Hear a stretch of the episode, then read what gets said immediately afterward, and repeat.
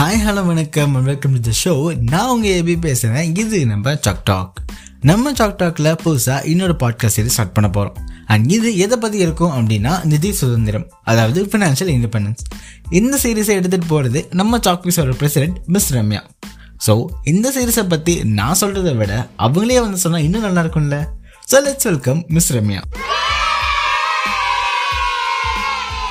மக்களே. Chalk piece தொடர்ந்து வந்து சோஷியல் சேஞ்சை டிசைன் மூலமா எப்படி கொண்டு வரலாம் அப்படிங்கிறத நோக்கி ஒர்க் பண்ணிட்டு இருக்கோம் அதன் அடிப்படையில் தாலிச்சங்கிலி அப்படிங்கிற ஜெண்டர் ஸ்டீரியோ டைப்பை பற்றி பேசுகிற ஒரு இ மேகசினோட இணைஞ்சு வேலை பார்க்கலாம் அப்படின்னு முடிவு எடுத்திருந்தோம். அதன் அடிப்படையில் ஒரு பாட்காஸ்ட் சீரீஸ் வந்து பண்ணலாம். பாட்காஸ்ட் அண்ட் யூடியூப் சீரீஸ் ஒன்று பண்ணலாம் அப்படின்னு முடிவு பண்ணியிருந்தோம். அதனோட முன்னெடுப்பு தான் தாலிச்சங்கிலி தொடர்ந்து வந்து பாலினம் சார்ந்த பிரச்சனைகளை பத்தி எடுத்து முன்னெடுத்து பேசிட்டு இருக்கோம். ஸோ இது வந்து டிஜிட்டல் மேகசின் அப்படின்னு மீடியம்ல வந்து நாங்கள் தொடர்ந்து இது- இதுக்கான கட்டுரைகள்லாம் வெளிப்படுத்திட்டு இருக்கோம். ஸோ அதனோட அடுத்த முயற்சியை வந்து யூடியூப்ல நிதி சுதந்திரம் அப்படின்னு ஒரு சீரீஸ் பண்ணலாம். ஏன் இதோட தேவை இங்க இருக்கு அப்படிங்கறத பத்தியும் நம்ம இப்ப பார்க்க போறோம். சோ நிதி சுதந்திரம் அப்படின்னு எடுத்துக்கிட்டீங்க அப்படின்னா பினான்சியல் இண்டிபெண்டன்ஸ் அடிப்படையில வந்து ஒருத்தவங்க தனக்கான முடிவுகளையும் தனக்கான உரிமைகளையும் எடுக்கிறதுக்கு அவங்களுக்கு அடிப்படை தேவையா இருக்கிற விஷயம் இந்த நிதி சுதந்திரம்?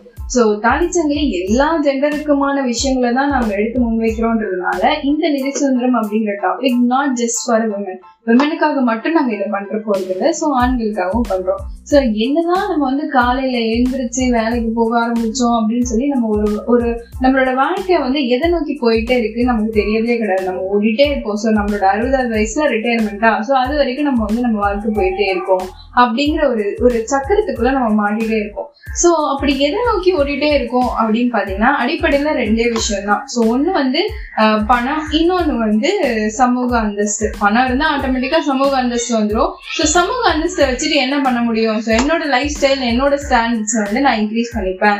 ஸோ எனக்கு பிடிச்ச மாதிரி கார்ல நான் போவேன் அப்படின்னு நமக்கான ஒரு ஸ்டாண்டர்டை நாமளே உருவாக்கிக்கிறோம். இதை வந்து ஒரு மனநிலை அப்படின்னு சொல்றாங்க. லைஃப் ஸ்டைல் அப்படிங்கிறது ஒரு மனநிலை.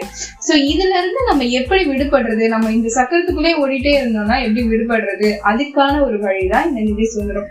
அதுலயும் குறிப்பா வந்து பெண்கள் பாத்தீங்க அப்படின்னா கல்யாணத்துக்கு முன்னாடி வரைக்கும் அப்பா அம்மாக்காக இருப்பாங்க. அதுக்கப்புறமா கணவன் அதுக்கப்புறமா குழந்தைங்க அப்படின்னு சொல்லிட்டு இந்த சக்கரத்துக்குள்ளேயே மாட்டிட்டு இருப்பாங்க. இதெல்லாம் தாண்டி ஒரு பெண் வந்து அதுல இருந்து வெளியில வராங்க அப்படின்னா ஏதோ ஒரு மூலையில ஒரு பெண் வந்து அவங்களோட கனவை நோக்கி ஆரம்பிச்சிருப்பாங்க. அங்கேயும் வந்து நீங்க தான் சிங்கப்பெண்ணே ஆச்சு நீங்க தான் மல்டி டாஸ்கர் ஆச்சு அப்படின்னு சொல்லி அவங்களுக்கு வந்து எல்லாம் வீட்டு வேலையும் பாத்துக்கணும் அவங்களோட கனவை நோக்கி போற அந்த வேலையும் அவங்க பாத்துக்கணும்னு சொல்லி ஹெல்ப்புக்கும் ஆள் இல்லாம அவங்க கிட்ட ஏகப்பட்ட லோடை வந்து நம்ம வந்து கொடுத்துட்டோம் ஸோ இதெல்லாம் எப்படி வந்து மாத்தலாம் அப்படின்னு பாத்தீங்கன்னா அதுக்கான ஒரு சிம்பிளான வே தான் இந்த ஃபினான்ஷியல் இண்டிபெண்டன்ஸா எப்படி நம்மள மாத்திக்கிறது?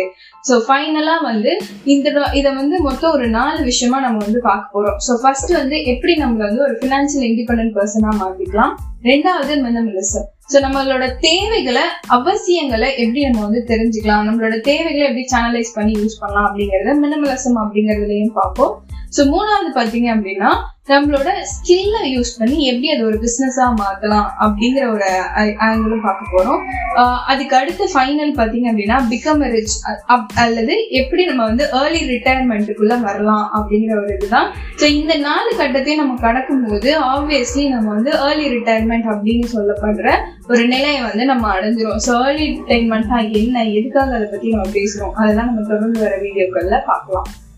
என்ன நிதி சுந்தரம்னு சொல்லிட்டு ஏழு ரிட்டையர்மெண்ட்டில் முடிச்சிட்டாங்க அப்படின்னு கேட்குறீங்களா நீங்களே கொஞ்சம் யோசிச்சு பாருங்களேன். அறுபது வயசில் நல்லா காசு பணம் சேர்த்து வச்சு நீங்கள் ரிட்டையர் ஆகிட்டீங்க இதுக்கு மேலே நம்ம சேர்த்து வச்ச காசெல்லாம் ஜாலியாக செலவு பண்ணலாம் அப்படின்னு நீங்கள் கிளம்பும்போது மூட்டு வலியும் முதுகு வலியும் வந்து ஹாய் சொல்லும்.